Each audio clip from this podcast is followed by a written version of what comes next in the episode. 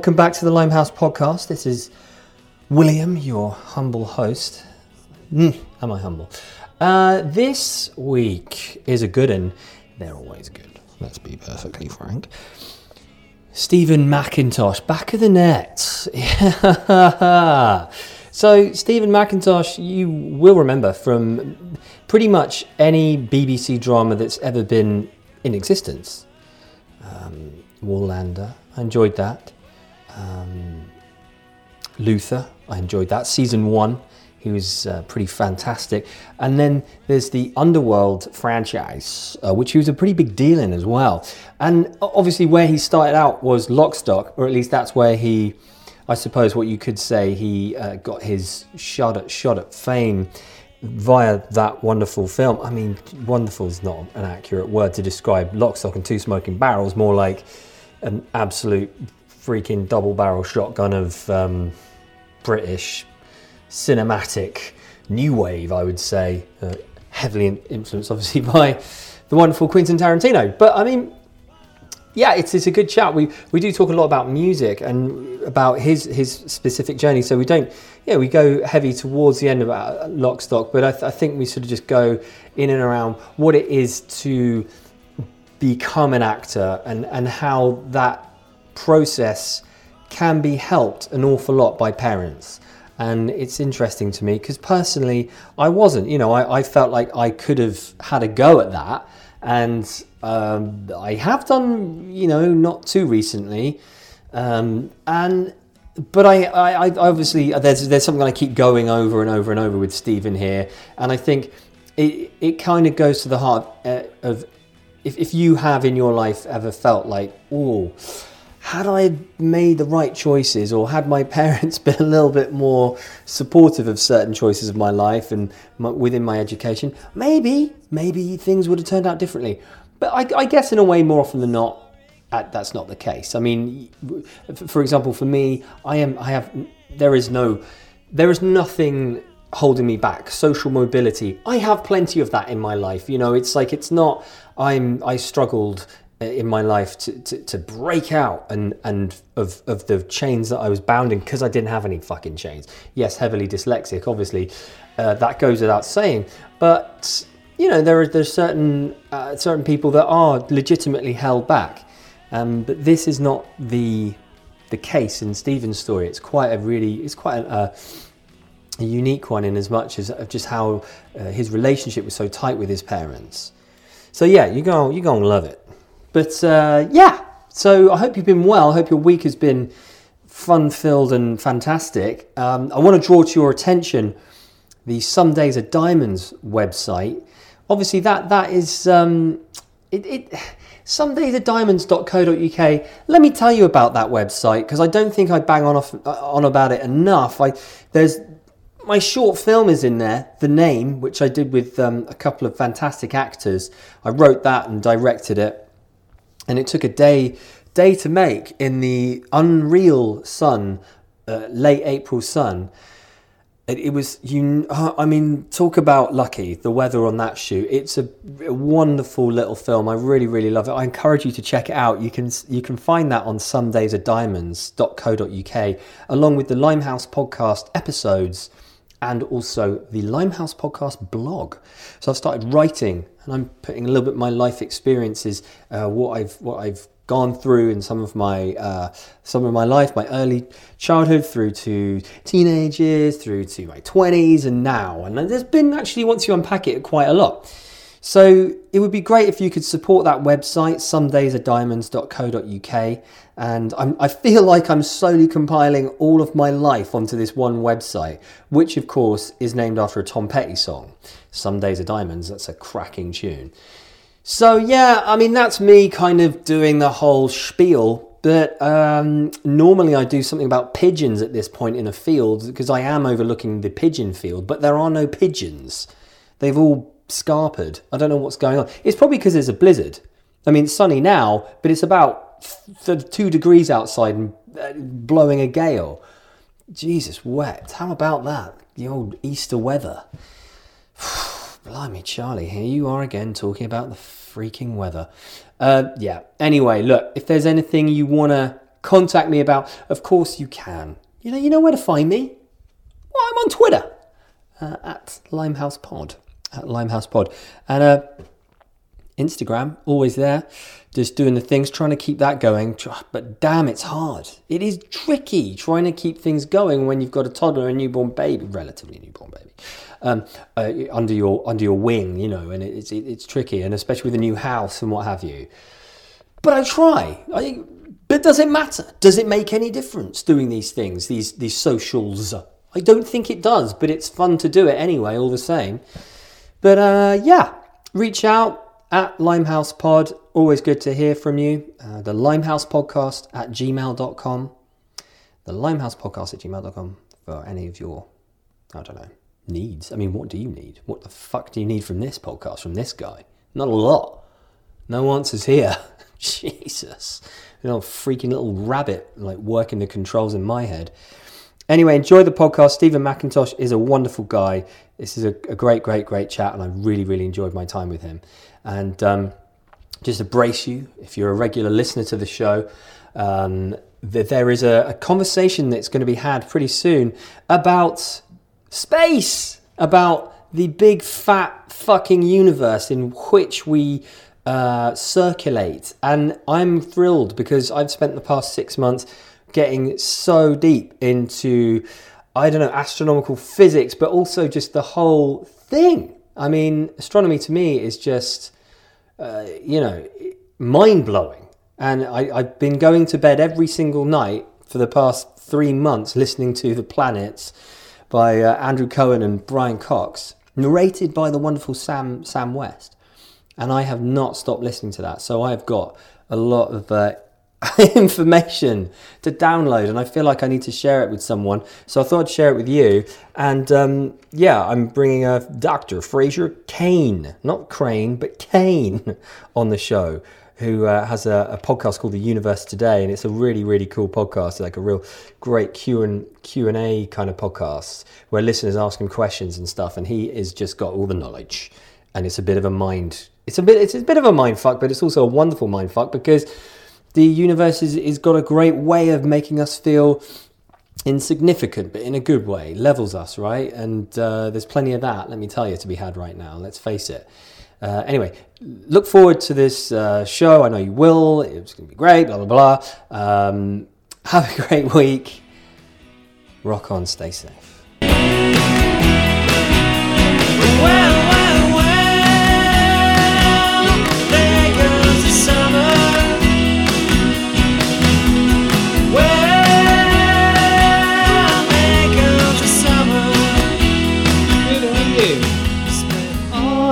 Um, I, I'm tethering.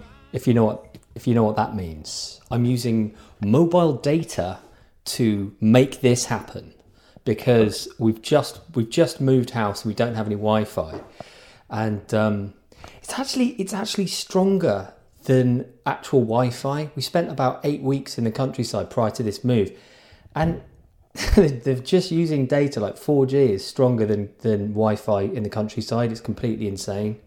Wow. So it's not you... really wowy, is it? It's a bit boring. Sorry, mate. Through a phone? What, just through a phone? Yeah. Where, about, where Technology. are you? Where, where in the countryside are you? Um, Dis. uh, so it's Norfolk, South Norfolk. Yeah, yeah, yeah. Yeah, yeah. Whereabouts are you? I'm in I'm in London, Camden. Camden, our second highest um, listenership is in Camden. Really yeah. randomly, I don't random as hell. Don't know why. Just just check this out the other day, like analytics, you know, because everyone's into their analytics, and I was like, fine, I'll do. I'll be that. I'll be that guy as well. And I was like, Camden Town. That's where I used to go when I was a, a kid, getting hammered and watching shit bands and being in shit bands. You know Yeah. Yeah. But um, how are you doing? How's your evening? Right. Yeah, I'm. I'm all right. Thanks. I'm. Yeah. It's good. I'm down in the basement of my of my Camden house. Everyone's upstairs. This is my this is my man cave where all my records are.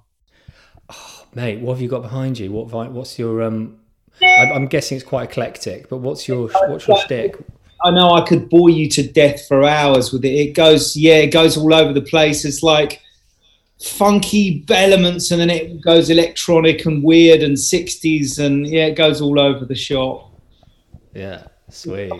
Like, but yeah, Camden. six? So I kind of yeah, I I mean I that's what I miss. I still do the gigs in Camden, obviously in the world when the world used to let us do that. I still used to kind of do all that stuff, even though I'm not an old geezer in my fifties now. I still used to like I saw something at the Electric Ballroom just before lockdown last year. Um, I love all that stuff. I really miss it. What What did you watch? Uh, that particular night was a band called Beak, who are Be- really Beak. they're they're called Beak B E A K. They're really interesting. They're um they've actually do- they've done a soundtrack um, for a really bizarre little film called Couple in a Hole. Um, but they're like um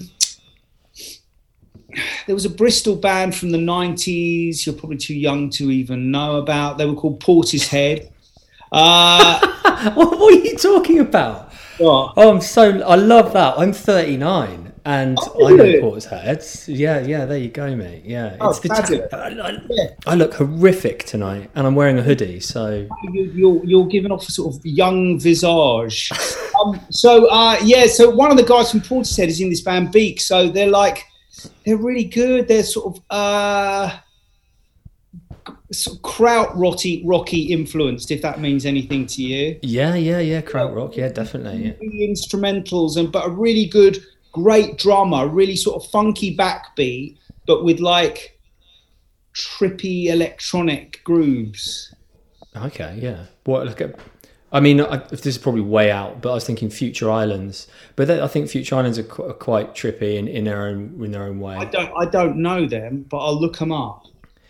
You'd you'd really like them, Steven. Definitely. I mean, like big time. You you're how old are you? Like early fifties. Three. 53. Okay. So I just spoke with Pat Nevin, the. Well, you know Pat Nevin, for Christ's sake, surely. No. You don't know Pat Nevin? He's a Chelsea legend, Tranmere Rovers, Everton, like early 90s, 80s, that kind of. You, I, you might as well be speaking to someone from another planet if it's to do with sport. You could, could I will talk to you for hours about obscure music. Get me on sport, and my eyes glaze the fuck up. Okay, let's talk about um, let's talk about uh, Premier League football then. Let's just fucking do it. Let's Yeah, see how. I'm looking up future Let's- as we speak. I'm already. Oh look, I'm. Yeah, they're very eccentric. They're very, pretty eccentric. Well, like I don't want to debase the guy, but he's a very eccentric frontman, and um, I mean, it's not it's not like 100 percent my sort of thing, but it is. Um, it's very emotive. It's got its it's got its kind of like leanings towards stuff like um, Joy Division. Yeah, I can hear that. It's so cool. Yeah. Yeah, I'll have, a- I'll I will delve into that later. Thanks for that one. Yeah, no sweat, no sweat. I'm slightly behind the curve though, mate, because they, they've they're a bit old now. They're probably about four or five years old, which in today's language is about fifty decades. Yes, like, I you know. Yeah. Where Where did you grow up anyway? You, you you sound like you might have always been in London. Yeah, I mean, I grew. I came to school in London. I went to a to, to a stage school in London when I was twelve. But I re- I was originally from Cambridge, but I came to yeah school here. So I sort of I became a Londoner really from the age of twelve. So it feels like it's you know 12's young. So it feels like London's. Do you know what I mean? London's where it's always been. Oh, at. big time. Yeah, and like what, what? So sorry, from Cambridge to whereabouts in London? Was it quite a big, big like um, not culture shock, but kind of like that? it was it was massively exciting. It was like you know, 12 years old going coming into Covent the school I went to was in Covent Garden at the time. It was like wow this is a, Whoa. yeah it was in the center of the West End. It was like um we were talking about the early 80s. It was just ah it was so exciting. Yeah, it was incredible. And I think I don't think I ever really lost that thrill of London because it, you know what I mean. That I I've never really, and we keep having the debate about. That's why I was asking you about where you're living now because because my wife and I keep having the debate about you know the old chestnut of shall we move out of London? You know that one. Um, yeah. Oh yeah, yeah, yeah. uh, but Yeah. and we keep and I, I, I do I love the countryside too. We've got a little narrow boat somewhere as well, but I, I I'm really I don't know if I can make that full move. I'm scared of it. I'm scared of what that might mean.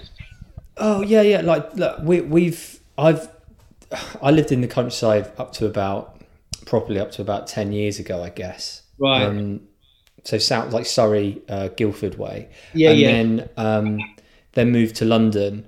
Um, you know, sunny old London. But my point actually is more along the lines of when I was 12, uh, my dad would take me up to the cricket sometimes and I'd get a slow introduction to it and get that, oh my God, like going to Lord's cricket ground for the first time or, or the Oval. Yeah. And seeing these massive crowds for the first time, right? And it's all theatre, really, anyway. And um, but then gigs as well. Like when I was a bit sort of old, like 17, 18 upwards.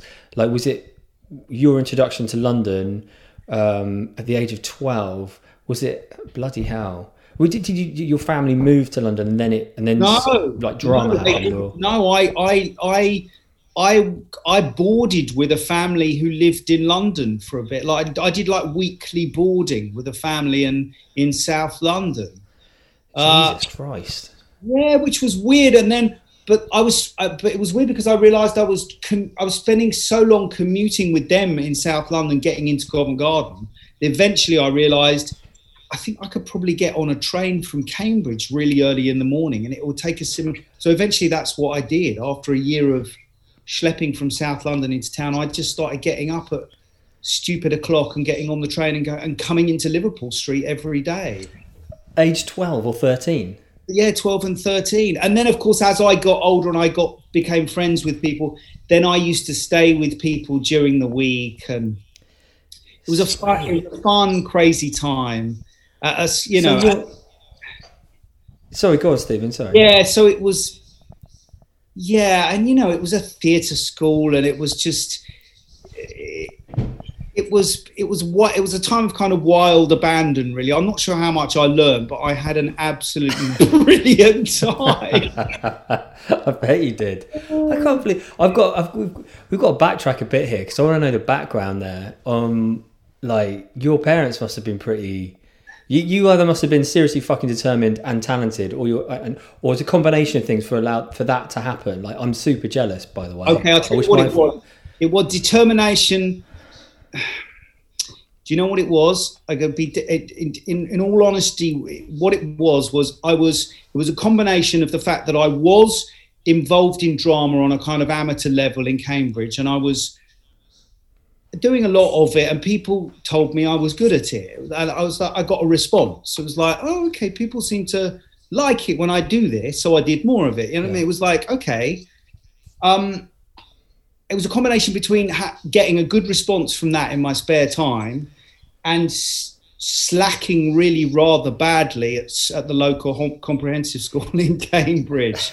I mean, really right. quite, really quite badly. So I think it was a bit of a moment for my parents where they were, and it was a brave decision for them to say, um, well, how would you like to get out of this school? And perhaps would you like to go audition for this stage school and focus on the thing that you're really, you are engaged with and that you are enjoying? And, and that was like, yeah, which is a pretty, it's actually a big deal because it doesn't. That's huge stage school doesn't work out for a lot of people. I mean, it's the statistics yeah. are not great for people that manage to, do you know what I mean? Continue and oh, God, sustain yeah. sustain a career from that young. It's it's not um, statistically. If the, I think if they'd probably done their research and said, how many of these people, how many people from this school have actually sustained a long-term career? They might have looked back and said, "Yeah, let's let's rethink the stage stage." Dream, yeah, yeah, dream on Mackintosh. Yeah. So it was a big, it was a big, big gamble. But as I said, I was not doing well at school in Cambridge. I was. I'd zoned out. I had zoned out. I was not interested. It was that another brick in the wall thing. It was that I was in a in a comprehensive school and I was feeling just like a number. I was hating it. I was feeling uninspired, but I was doing yeah. all the drama stuff in my spare time, which seemed to be going quite well. So it was this odd combo. And that, so they, yeah, so they made this brave decision, which miraculously kind of paid off. God, that is mental, isn't it? I, do you know, it's so funny because, I mean, it, it kind of, my wife and I were having a walk earlier with the dogs. One of them went feral. It ruined the walk. But anyway, um, they, we, we were saying like the, the, the chances are of your parents, anybody's parents, going, hey, do you know what? Follow your dream, be an actor.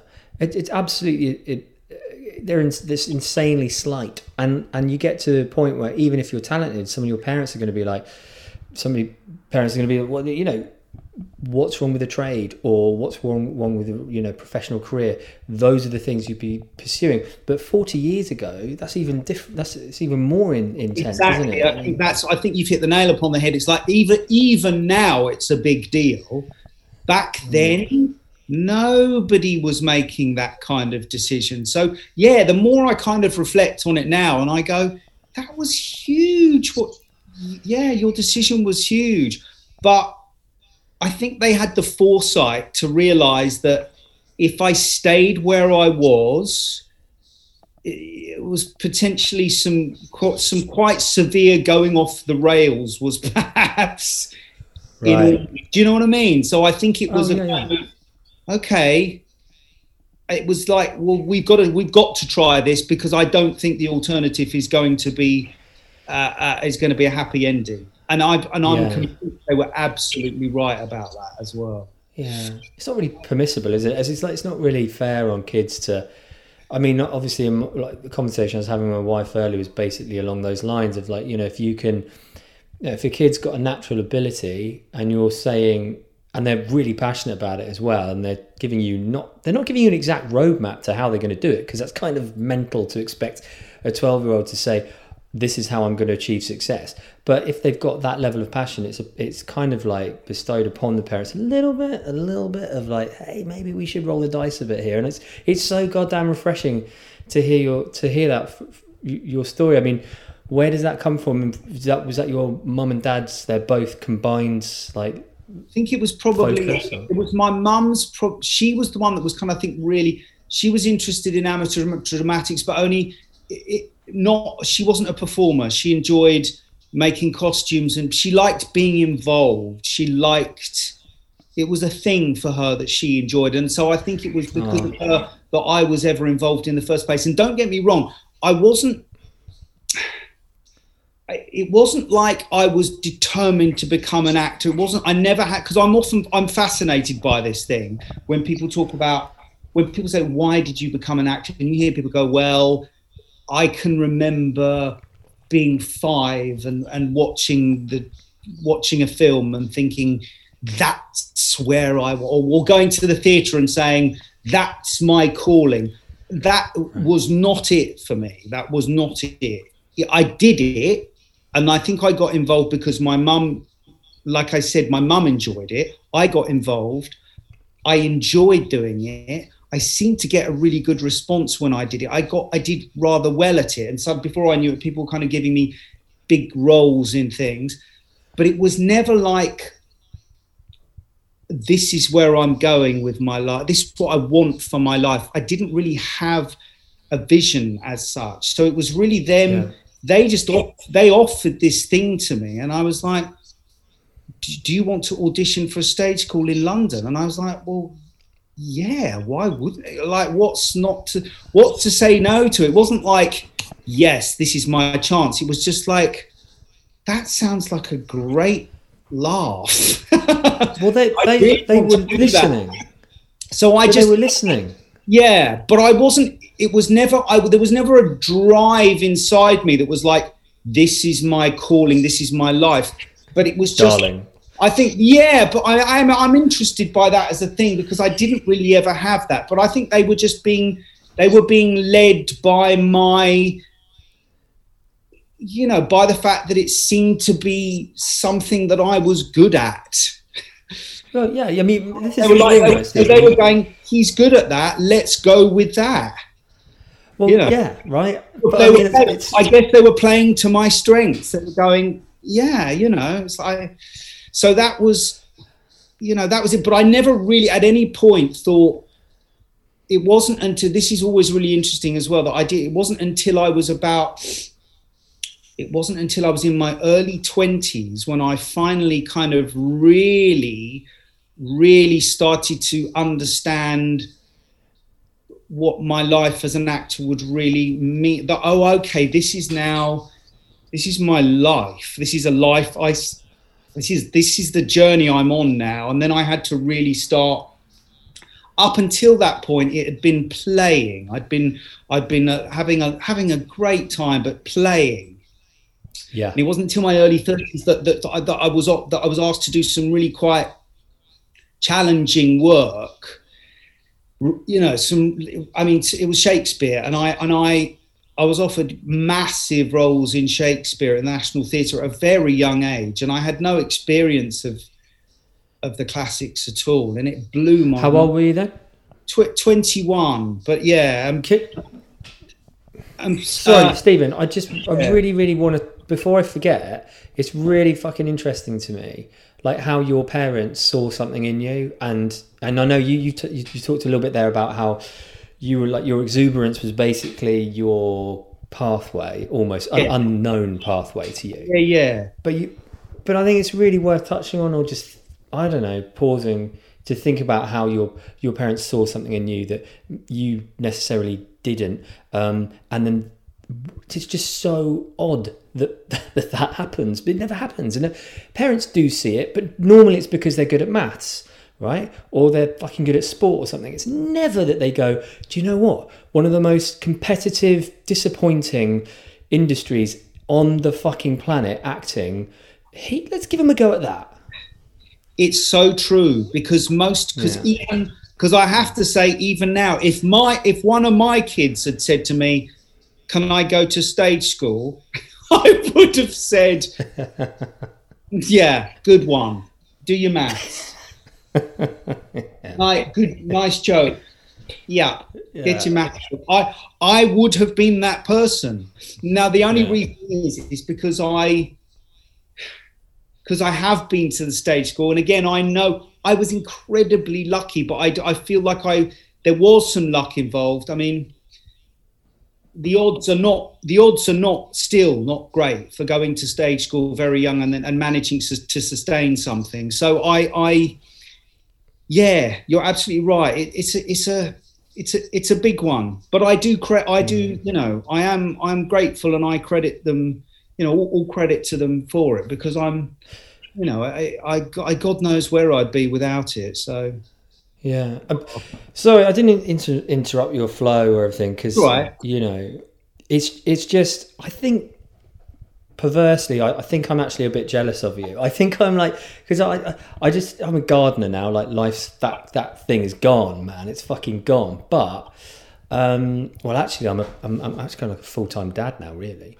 But anyway, um, and I always just think I just think about parenting, and I do think about these mistakes my parents made with me, and and you know I think everyone's that's the problem, isn't it? With with um, with being a, with being with a kid, looking at your parents and thinking, oh, they fucked up, they didn't do me right, they did me wrong, poor me, kind of thing. But it is just just to put a line under it is just fucking cool to hear your story. But the the you being at the National Theatre, like so, and and taking on these roles. What roles were they, and, and what was your so first, yeah? Like, so, I, so I'd had yeah, so I'd had success in a in a, I'd had a big success in a play that went into the West End, a Neil Simon play called Brighton Beach Memoirs, and it and it was a big, it was a really big success, and it was a bit, it was a major moment for me. It was a, great, a fantastic, funny funny coming of age story.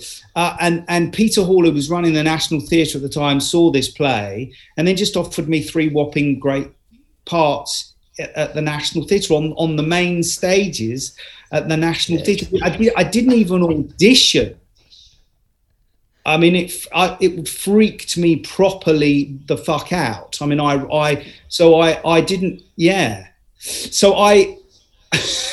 And I went to him, I had a meeting with him in his office.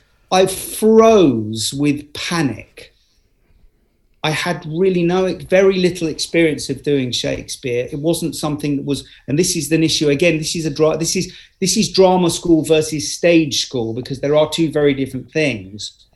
I went yeah. to stage school. I didn't go to an official drama school. Now, drama school training would be traditionally much more rigorous and would give an actor a fully, a proper, thorough grounding in the classics and now, you know, now there are you know there is obviously a debate there's always a debate people say yes well you shouldn't go to drama school because they'll beat certain things out of you that are natural to you and you know you'll always speak to someone who who went to RADA and say nah you, sh- you should never go but nevertheless it will drama school will give you a a solid base to work with on the classic. Yeah. I didn't get that. So when he he called, he said, "Would you like to play Ariel in the Tempest?" and uh, what was the other one? There was like the love, one of the lovers in Winter's Tale, Florizel. I was a whopping part, and then another part in this place, Cymbeline, on the Olivier stage at the at the National Theatre with you know with. Wow.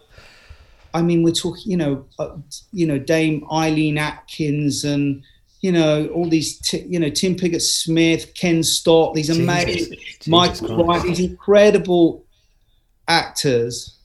I yeah, so I, I just I froze and I and I had a it was a big it was a it was a major moment. It was a crisis because I thought hmm.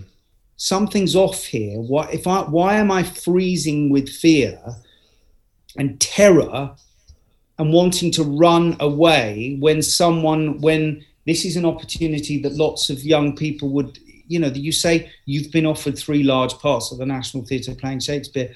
Most young people who, who had a, an ambition to be an actor would be literally leaping into the air and I've I've scored I've flipping I've hit the jackpot but I wasn't I was wanting to run as far away as I possibly could. Was that so, like imposter syndrome? uh, yeah so i thought okay this is a this is a moment for me this was my wake up call and it was like if i don't want to do this maybe i'm not a real actor then so i've this is a I, this is a moment of you know where i had to figure out what because this was I up like I said up until then I'd kind of been playing um, and I was so I was terrified I went to meet him at his office at the National Theatre. And I sat down with him and I said, Peter, I'm utterly, I'm flattered that you've asked me to play these roles. I can't tell you, it's, it's, it's really amazing. Thank you so much. Yeah. I'm going to politely decline. I'm going to, no. Thank you so much. It really is so kind of you. And I can't tell you how honored and flattered I am. I can't do it sorry. Okay. He said, no, no, no, why? I can't do Shakespeare. I don't, I don't think I, I don't know how to do Shakespeare. I'm not, I, I can't do it. I've never done yeah. it. I'm, I'm scared of it. I don't understand it. I'm not sure. I, am terrified. I, I can't do this. I'm not, I can't do it. Thank you so much once again. No. Um, anyway, he so, so but he, he he patted me on the shoulder, um, and calmly said, "No, no, no, no, don't worry. We're it's going to be absolutely fine. You'll come here. We're going to have a very long rehearsal period, and you're going to." Um, you're going to be looked after and we'll guide you through this. And why don't you come along a little earlier? we are doing this ensemble piece before that, and that'll get you into the company and you can get feel the the, the, the atmosphere of the theatre, and then then you'll you'll feel more relaxed. Sounds great. So he t- he, he talked. He, so he talked to me and he said. So I walked out of the room going, "All right, I seem to have." I went in there with a, de- definite no, and now I've, he seems to have persuaded me to do it. Wow and so I, and so I, and so I did it, and I embarked on these three these three enormous plays, which were all oh, which all were being rehearsed at the same time. Um, simultaneously and then all performed at once as well. So it was a massive rehearsal period, and then all three plays were being put on at the same time. So it was Oh like quite a yeah, it was quite a big thing. Um, Wow. so that was my sort of that was my moment where I had to kind of yeah, that was me kind of growing up as an actor and having, and having to really think about what the different you know uh, this was the end of the playing um Right. Yeah. Yeah. Yeah. Getting real. It's time to time to like you know f- Yeah. visual cut bait or whatever the expression and is. I, and I'm- I and I and I'd like to tell you that it was that the whole thing ended up being a very happy experience and it was all great, but actually it wasn't. It was terrible. and it was it was horrible.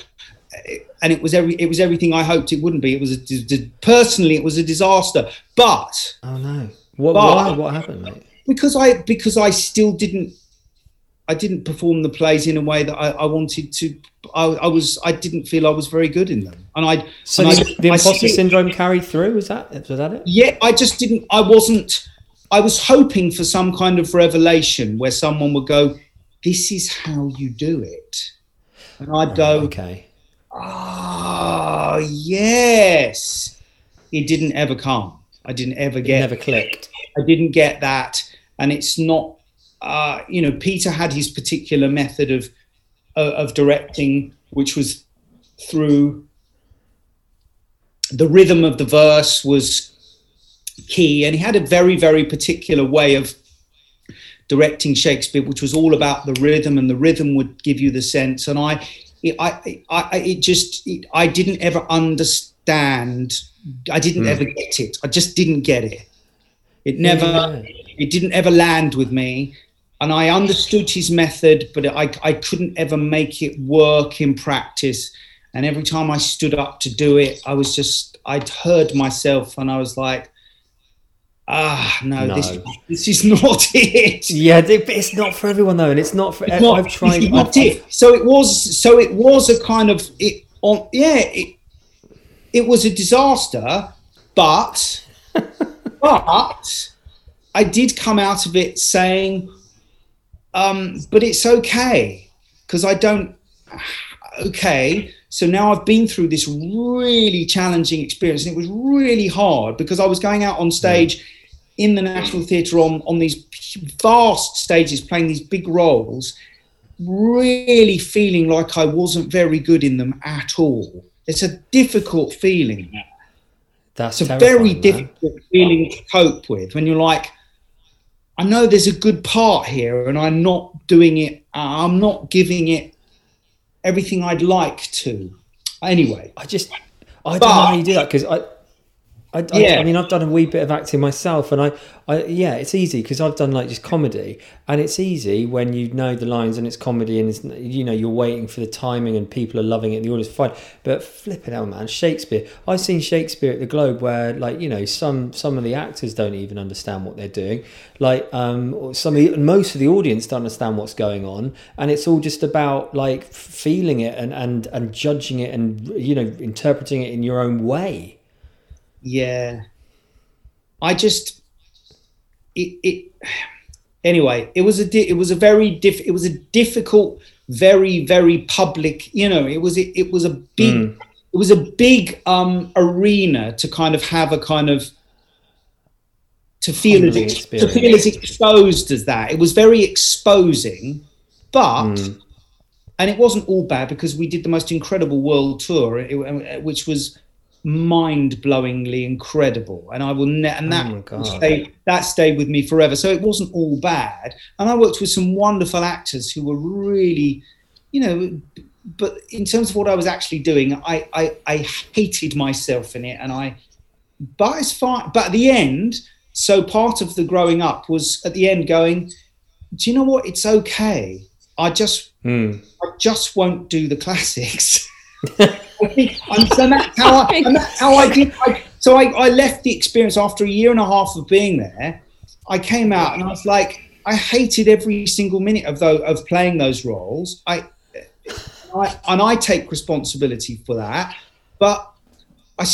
I still, and then I then I was starting getting sent scripts for films and things, and I was Yeah. starting, and then I was like, ah, yeah, this is ah now. And then I got, I was back into camera work again, and then I, Yeah. and then I was like, ah, so th- I, but I like this, and I, I'm, un, I Mm. get this, and I feel, I feel like I'm hitting my groove again. And then so I just thought, well, it's okay. I don't have to be. I don't have to be a classic. I don't. I, I was under the illusion that to be a proper actor, you had to be a classical actor, and I don't. I don't think that's right. I mean, I some people would say, Yeah. but uh, but I just I'm I'm I just became I just decided if I never do Shakespeare ever again, it's absolutely fine. No one. Yeah. There are I mean- plenty of actors that love doing it who do it brilliantly.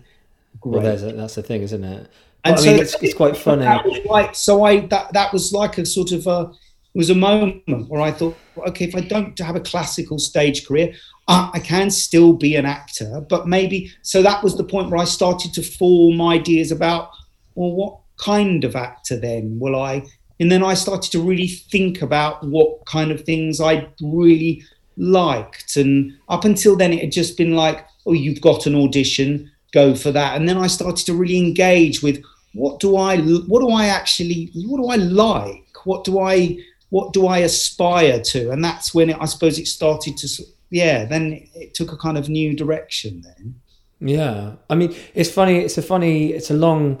It's a long learning curve to tour the world doing something that every minute you, you hated when you're on stage. It's a long learning curve, but that it, it's quite. It's it's quite funny to I guess now to be able to look at look back on it maybe like 25 30 years later but um but so so when you when you came off stage and you were in front of camera and you were more settled um what sort of what sort of roles were you were you were you going what you were being put in front of like by your agent? And and when when you when you talked about being at home for the first time in front of the camera what can you remember what those experiences were what those projects were? Well I can remember I can I know exactly the first role that I did after leaving the National Theatre and I got offered a very small role in a film called Memphis Belle. I love that film Yeah, which is a great, great film. So I left, yeah, I left the National and then got, um, and then went up to Lincolnshire and we were sort of based on an airbase uh, for a few weeks with all these great young American actors. yeah Um, and I had a phenomenal time. I had a few scenes in it. I had a few. I had a few little moments with Eric Stoltz in it, where I played a ra- a, a young rookie radio um, operator who eventually died. You hear him die on over the radio. It was a great little. I had a few lovely little moments in it. yeah and it was yeah a mate, brilliant I'm experience. that It's a, it's a really, it's a good, it's a good film. And there's some, yeah, you know, there's young um, Harry Connick Jr. and. Uh, yeah yeah of course Uh, yeah, young, young Eric Stoltz, John Lithgow's in it, David Matthew Strathairn. It's really, it's a good, Matt. Yeah, Matthew exactly, Modine. Matthew Modine. Um, so I, that, and then so I was, I've suddenly found myself on this set on this f- film within a big, you know, massive cranes and B-17 bombers everywhere, and suddenly I was like in the midst of, oh, okay, come on, this is like, this is this is making a film this is and then i felt like okay. So i do i did i definitely still do want to be an actor then. It's just that this is where yeah. i this is where i want yeah and so that and you've was- got a that- story that- you've got a story yeah. to tell.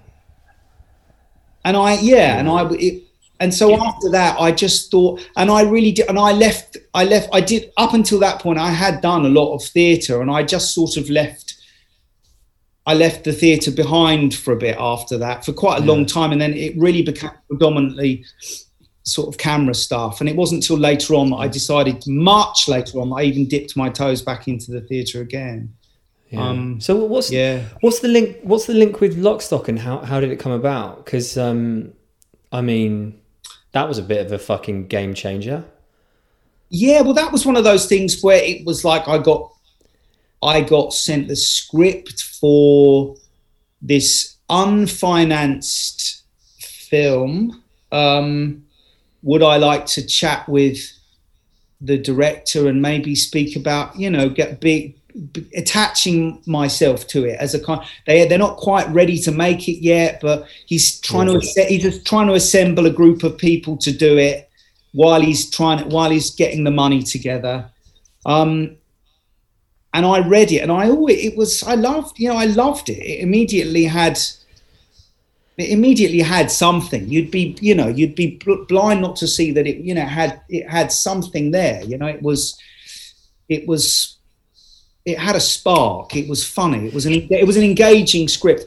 But as I said, it wasn't it wasn't ready to go. It wasn't it wasn't financed. I met Guy and I uh, we uh, we got on really well, and and and eventually, mm. the, uh, he said, uh, you know, do would you, in principle, are you happy to be involved in this thing when we get to do it? So it was one of those things that was kind of, it was around for quite a long time, and I'd sort of, you know, I'd go and do other things, and occasionally it would, re- it's, you know, it, I would hear, oh yeah, they're thinking they they're going to try and do it then. Oh no, they're not quite ready.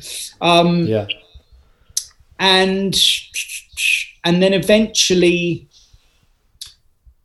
it did sound like and various people were being attached to various different names were coming and going with the various different roles uh, and then what did you think of the name of it when you were when you sat down like when you first you because i know sorry to interrupt you stephen i just i find sometimes if i don't grab a question I, it will just disappear into the ether yeah, yeah, yeah. Um, and I, I just think because there there are two things. There's one, there's the name of the fucking film, which is bonkers because uh, yeah, what what the fucking name of this film? What is this? And then there's the script, which, like you said, just just just probably you know really spoke to you. Um, but those two those two things they don't always happen. So like when you first read the script along with the, the name of it, did it, were you just like Christ? I hope this gets made yeah, I, I, was like, it was a, it was a script that I was like, yeah, this is this is good. There's something in this. I yeah, and it was one of those. It's like I really hope they get to make this because there's something. It's yeah, it's got it's got something. This it's definitely it's a it's it's funny. It's got a it's distinctive. It's hmm. I, it just had yeah, and the title had this kind of ring to it like I did, couldn't quite you couldn't quite put your finger on it. Yeah, um, yeah. And then all of a sudden it was like uh, I was doing another job, um, and then I got a call saying, "Oh, that film they're ready, they're on, it's happening like now." And I think it works with what you're okay. just finishing, and so you're gonna. I think they're gonna do it, and then. And then I gather at the, and it was, I'd like, okay, yeah, next week. And then I gather at the 11th hour, some money dropped out big time. Something bottomed oh, out with yeah. someone who had committed to invest in it dropped out in the, at the 11th hour. And, Ma- and Matthew Vaughn, uh, and that was a major blow. And I gather yeah. Matthew Vaughn just had to literally phone up anybody and everybody he, he knew and say, "Can you chip in? Can you chip in a couple of quid? We really want to make this film." And I think all sorts of people just suddenly came in at the last minute. And I know, I, I know Trudi Styler and Sting were a couple of those people that came in at the yeah. 11th hour, and all sorts of people just went, "Oh, go on, have a have a bit." And obviously, and you know, they ultimately did rather rather well ultimately. But so so oh so, God, so yeah. I think it was it was a get having. Uh, I think because I originally I think handmade films were involved, and that was um, yeah. Uh, George Harrison, you know, the Beatles company, and I can't remember. Oh right, yeah, yeah, yeah, yeah. Yeah, and I can't remember what happened there, but something happened with Handmade, and so anyway, it became it was just scrabble together some money, and yeah, um, and I think they they managed to scramble together not quite as much as they really needed, but anyway, we're going to make it yeah. with what we've got. And what they had was a great script, and they also had a great team uh, the cinematographer and DP had been working. Um, they'd been working a lot on commercials, and they gathered together um, a lot of brilliant visual tricks that they'd been using in their, you know, commercial stuff, and they just and they just threw everything at it, um, yeah. and it just and the and the energy on set it was one of those things where the energy on set was quite i remember it being quite chaotic And I remember mm. when we finished, I remember personally when I'd finished thinking, oh, I'm not, oh, I'm not quite sure how that went. I hope it's all right because it, it was such a good script, but I'm just not, I don't know, I'm just not sure. and then I, and then I, and then I bumped into Nick Moran and all the boys in Soho one day, and they'd been doing, I think they'd been doing some ADR on it, and they came up to me and they said, "Oh, mate, we've just been seeing some like some clips of the film. It's looking really, really good."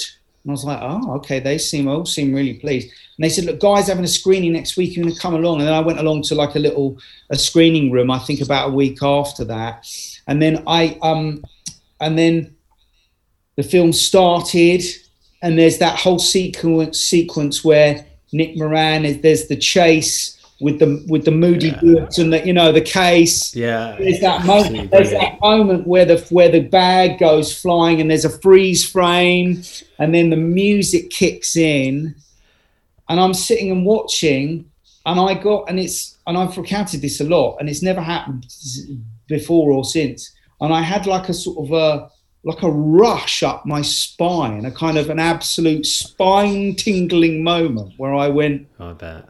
Oh, right. This, this is, yeah. This is a, this is what they call a hit, and I could just feel it. It was like a, it's really, it was an, an extraordinary moment, and the film hadn't even properly started yet, but it was like, yeah, this is this is hitting this is hitting a button in a way that I've not seen before. And then after that, yeah. everything just expl- it just exploded. Well, it's just that it was just like the absolute it, that whole groundwork, the foundation over like Tarantino and what have you been laid, and then just like this British sort of um, I don't know what you call it interpretation of whatever that was. Well, it, I think it had, a, it had and... exactly because I think it had some of that sensibility, but it also Definitely, had a kind of Ealing comedy sense of you know it had Italian that, job kind of that thing. kind of yeah with a bit of Italian job. So it had that marriage yeah. of the something like you say of that new Tarantino esque you know, kind of visceral, guttural, violent energy. Very violent, but, like but, but, mel, yeah, but actually, but combined with a with a very with almost a kind of period Englishness that is, and I think that was the magic, the magic combination. Yeah, it's interesting that you mentioned Ealing, uh, Ealing comedy side of things there, because that, that's come up a couple of times recently on the show. Both I don't know why. Actually, yeah. But you it makes I think all that stuff when they're kind of you know when all the mob are kind of you know listening through walls and all that it makes me think of like it's like the lady killers or something. Do you know the lady, I mean? yeah, exactly exactly mate. What a film. yeah it's it's that kind of and i just think it was yeah it was an inspired it was an inspired combo. And i do yeah, yeah. and i'm very fond of it yeah yeah, I mean, it's got, it's got. I mean, it's, it's so funny because it does feel very. It's not. It doesn't doesn't feel recent. It's kind of weird, but it's definitely. It's one of those films where it just stands up. It just stands up so much, and and it changed. So I mean, eh, you know, it's one of those films. You know, after that, hundreds of of rip-offs were made, and that's because it was just so. It was just a standalone classic. But I mean, it's. Um, it's so funny because when you look at some of the guys, some of the guys have gone on and done stuff. Like one of the guys was in a Band of Brothers as well. Yes. Yeah, right. And um, it's so so random. You see him in Band of Brothers, and he's like, you know, he's talking like that and all that. But but. my real what I was trying to get to was I think that what, might have what, been Dexter. Was Dexter in? Yeah, it was. Yeah, yeah, Dexter. Yeah. yeah, he was. I forgot his name. His character. Yeah. Um, what, what was the chemistry like with you guys? Was what was that? What was that? What was the chemistry like with you guys? I mean, on set because you said like you know you. This is the thing. Like I've done, a, I've made a cut, I've made a short film and a, and a feature film, and you, you know, you never know. You never know what the fuck is going to happen. And the, the actors, you know, they'll, they'll give it their best, but they they they're not going to be able to say whether or not it's going to be you know go the whole nine yards um, and then on set i presume with lock stock like any other film you do you just don't know until you're there right well, also you think on you watching it? you where you the thing is you you have to the mistake I've made on many occasions is to try to predict. And I've done this many times, and it becomes quite painful actually because I've been on sets of things and and I've been in the in the middle of the scene and watching stuff on the on the monitor and thinking, mm. oh yeah, this is this is working like a dream. This is gonna people are gonna love, and that's that is fatal, fatal mistake because you just cannot, you can't until until until it's in the edit and until you get you see how it comes together and see the response you cannot predict and even the greatest script and i've been involved in some that on the page i thought this is this is a dead sir, but somehow it goes through the process because a lot of pe- a lot of different people are involved and somehow something happens where it just doesn't quite it just doesn't quite get whatever you thought Yeah. was trying to achieve on the page so it's uh so anyway, when so in Lock Stock, I, I, I and also because I wasn't part, I wasn't necessarily involved in that the central, gang. you know, I wasn't in that the main gang. I was, we were like a kind of separate entity, us lot in the the weed, the weed, the posh weed growers in the which which um Yeah. It's hilarious, mate. funnily enough, funnily enough, was in, was in Camden Lock Market five minutes from here before. Yeah, it was in. It was in. Yeah, a deserted bit. It used to look so different then as well. It's, it's extraordinary to think of. Um, You're shooting that guy in the neck, right, with the air rifle. Yeah, all that stuff with the yeah the air rifle. That's the fucking most hilarious bit of the film. Like, I mean, there are so many funny pieces, but that is hysterical. You must have loved shooting that. I mean, I don't know why I'm saying that, but it must have been a bit of a laugh. It was. It was. It was. Yeah. It was a lot of fun. But like I said, at the end of it, I walked away and I was like, I had a good time. I can't tell, and I'm not sure. Yeah. I didn't feel at all necessarily confident that what I didn't know from the scenes I'd done. I was thinking I can't tell whether that's whether that's hit the nail on the head or not. Whether that's it. But you know, there you hmm. go. And So, like, what what does interest me, mate, is, um, and I, this could not ever be taken as an insult, I don't think, because you're definitely not a, a jobbing actor. But there's like you've done so much work, like it's fucking insane, and for that I doff my cap to you. But what I do, what I really, what interests me, is how an actor stays in work that is a really simple question, but how the hell does an actor stay in work in terms of picking the right work, knowing what to say yes to, and then picking a few duds, but then, you know, carrying on as it were, being able to pick yourself up afterwards? I mean, it.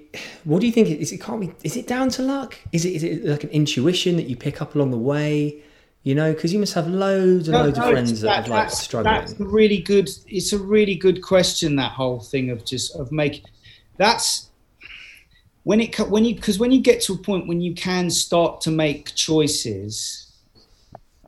It's, a, it's an interesting thing because then you have to really follow your you just have to go with your instincts on what you think is what what you really like you know i hmm. you know and i've i've passed on some things that have done i have to say that have done you know really quite well and and it's it's difficult sometimes you go Yeah. "Oh, I, I let that one go i didn't think it i read it i looked at that on the page and i wasn't quite i wasn't sure at all yeah.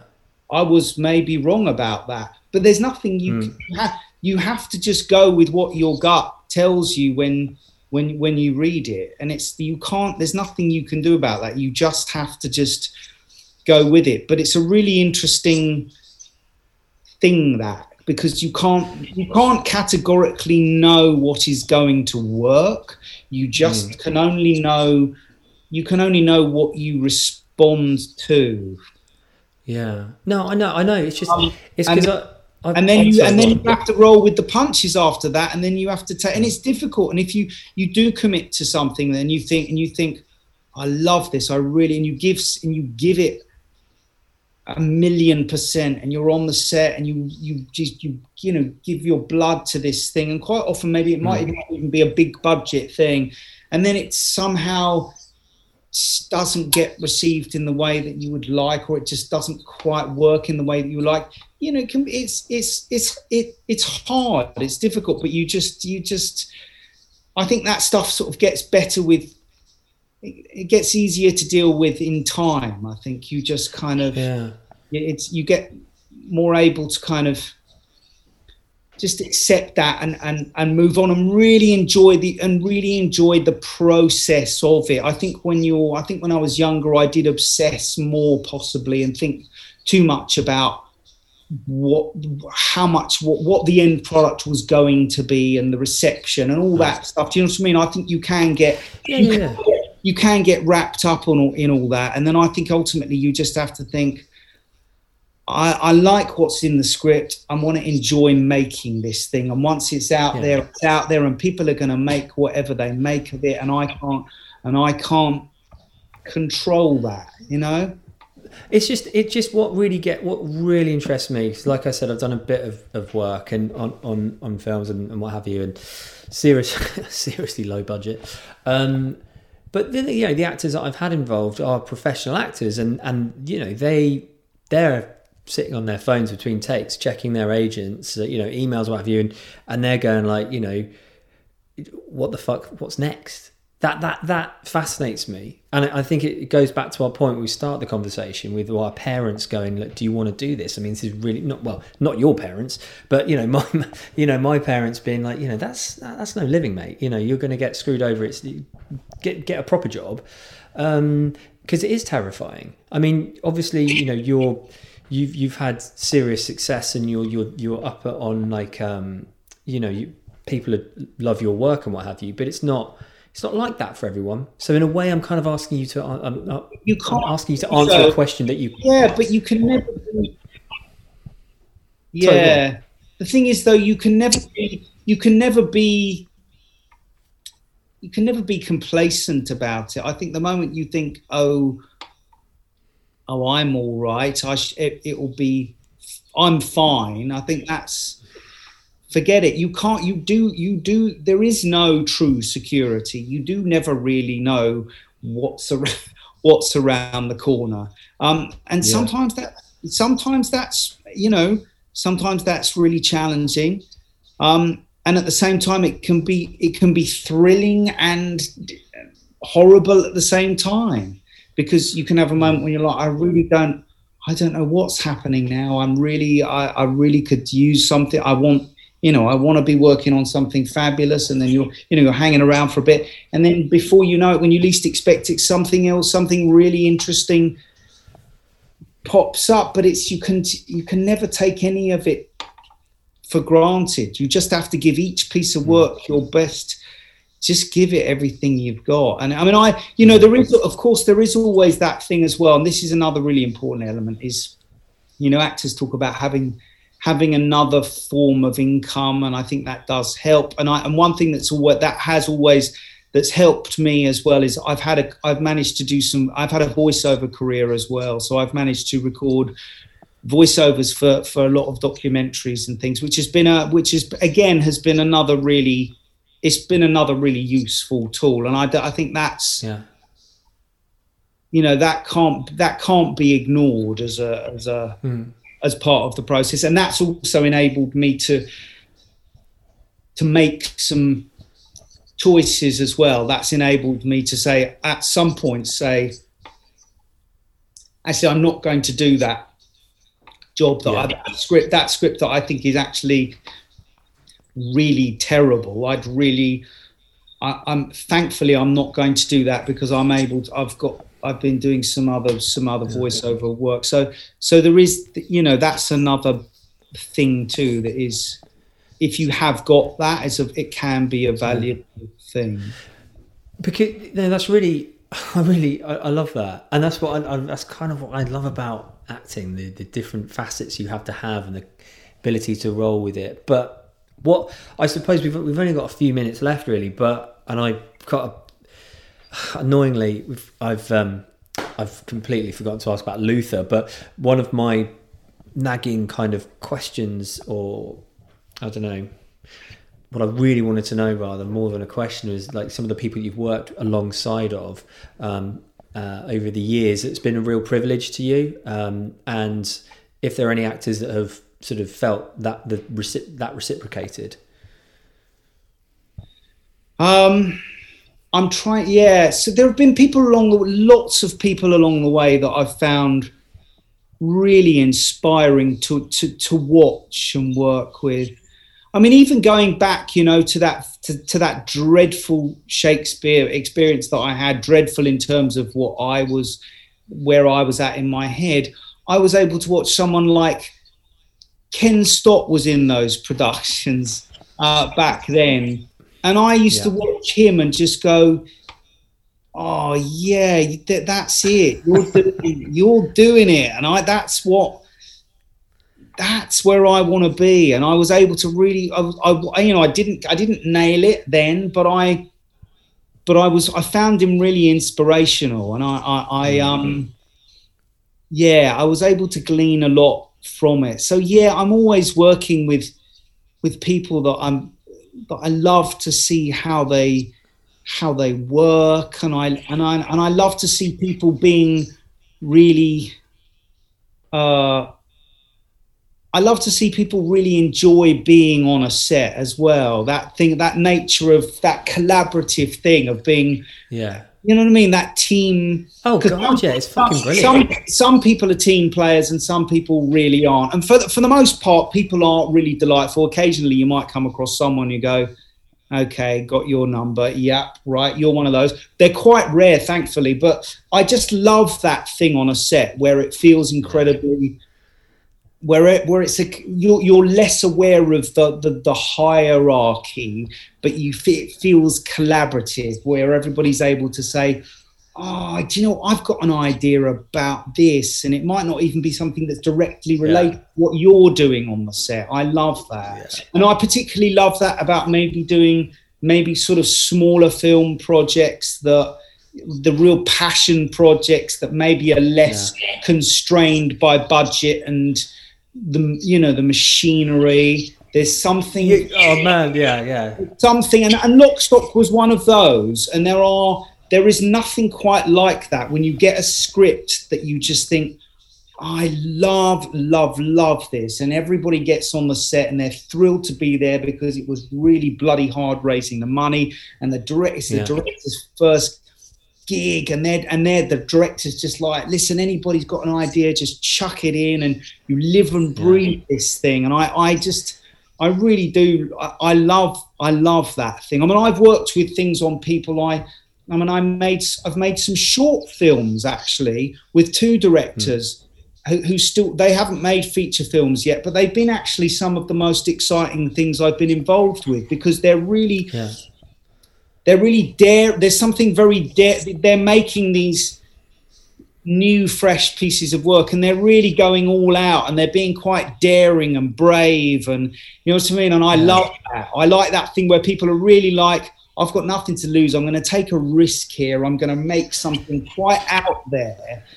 Yes. I yeah. really do you know what I mean? Because there aren't any mate, mate. I, the I, constraints of being commercial, or, or, I hope it appeals to this person or that person. They're just wanting to make a film.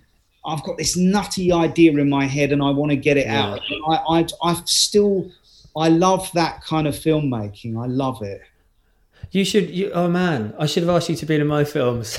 oh, it's so, it's so funny. There's um, you say that like the I have I've referred to it a couple of times tonight, but we did a, a film about a year or so ago um, in my local park and my house and my cousin's house, and it was Tim Bentinck from um, The Archers who plays David Archer. Yes, yeah, I know. Yeah, yeah, yeah. Yeah, and then funnily enough, Daisy um, Badger who plays Pip. Um, David Archer's daughter in The Archers, and wow. then on top of that, we got um, uh, David Archer's brother um, in it as well. It was it, it, it, fucking insane. But anyway, It was like that. It was just exactly how you described it. You know, small set, everyone got an idea. And so many times I had the guys coming up to me going, look, we're used to stuff like, you know, um, you know, big, big sets and you just get told to sit in a corner and just wait for your call. This is so, it's, it's, it's low budget, yes, but we're getting fed well and we're getting input and we're really getting our teeth into it. And, and it was so,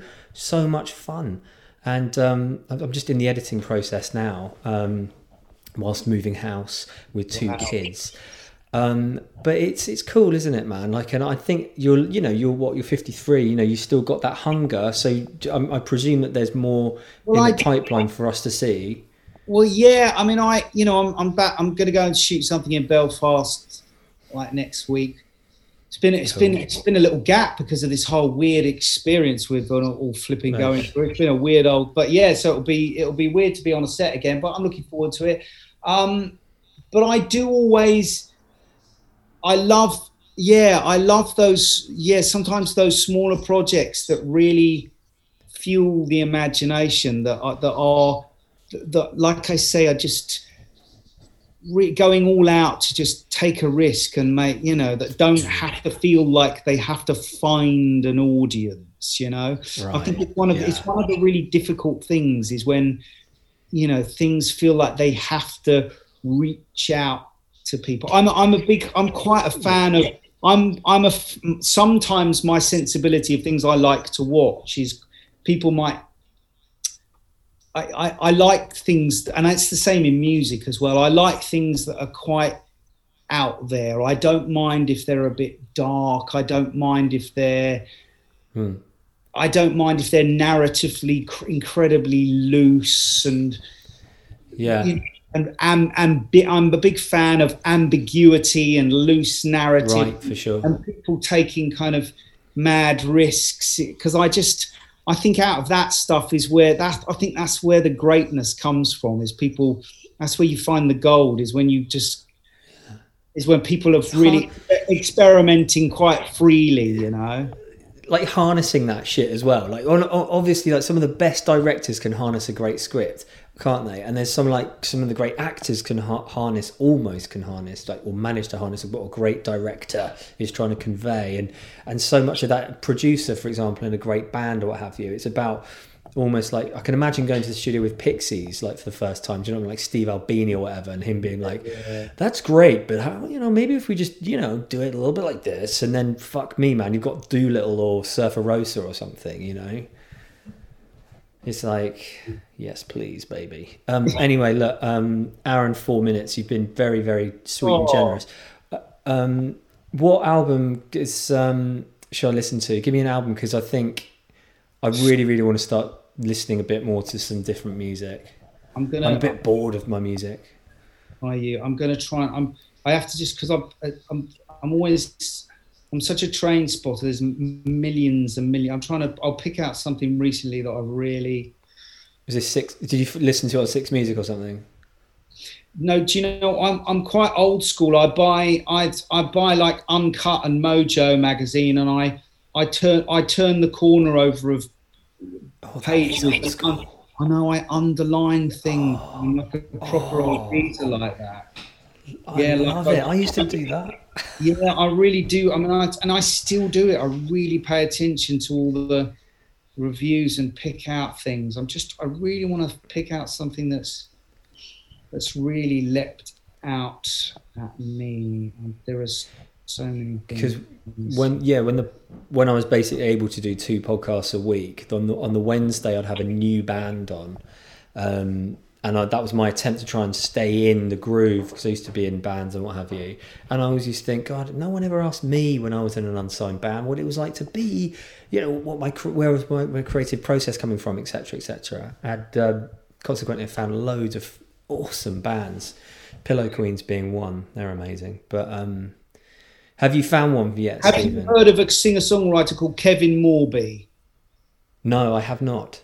Well, yeah, he's really he's fantastic. So he he's he's really really good, and he's at. He's How do you spell it? Album, the album Kevin uh, M O R B Y, and uh, the album the album Kevin Morby. Yes. Um, and I would say the album to listen to is called Oh My God. It's from 2019. Oh, sweet. Okay, cool. Oh my god, He- nice one. yeah, like Mike Moby. he's yeah, he's a really interesting guy. He's, he's yeah, he's he's really good. But I yeah, I'm trying to think. And then I like I do like a lot of electronic stuff as well. I like things like Bicep. Have you heard them? Mate, you're talking to the wrong guy. I am so. I, the thing is, right? I'm I'm one of those guys who just my idea of going off the radar is putting on classical music that I haven't heard before. So it's like, but that said, like my wife's more into electronic music. Like she's way more down that line. You know, she So listen, if you're, if, if you're partial to here we go then, because you might really here look. Then now this, if you're partial to, to classical, this is uh, this is this is a beautiful group, and I've seen these guys play live. They're phenomenal. This is their. I put this on first. They're called. Uh, it's a long title. The group's name. They're called a winged victory for the sullen. A winged yeah, victory for the sullen. And that's yeah. So and they so they have got, and I would say, choose Brilliant. their choose their their self-titled album from 2011 is is beautiful. I suppose it could Okay. it goes into the realm of contemporary classical, but they use they feed electronics into it as well. It's good stuff. It's good Yeah. shit. Do you, do you just really quick? Do you, do you like the um, Max Richter reworking of um, Four Se- Vivaldi's Four Seasons? Oh no, I haven't heard that. I mean, I love Max Richter, but I haven't heard that. It's really, it's really good. It's, it's, it's used. You'll fucking recognise that there's a there's one opening piece. I think it's either I think it's Spring that they they use in every single advert, every single BBC drama since it first came out.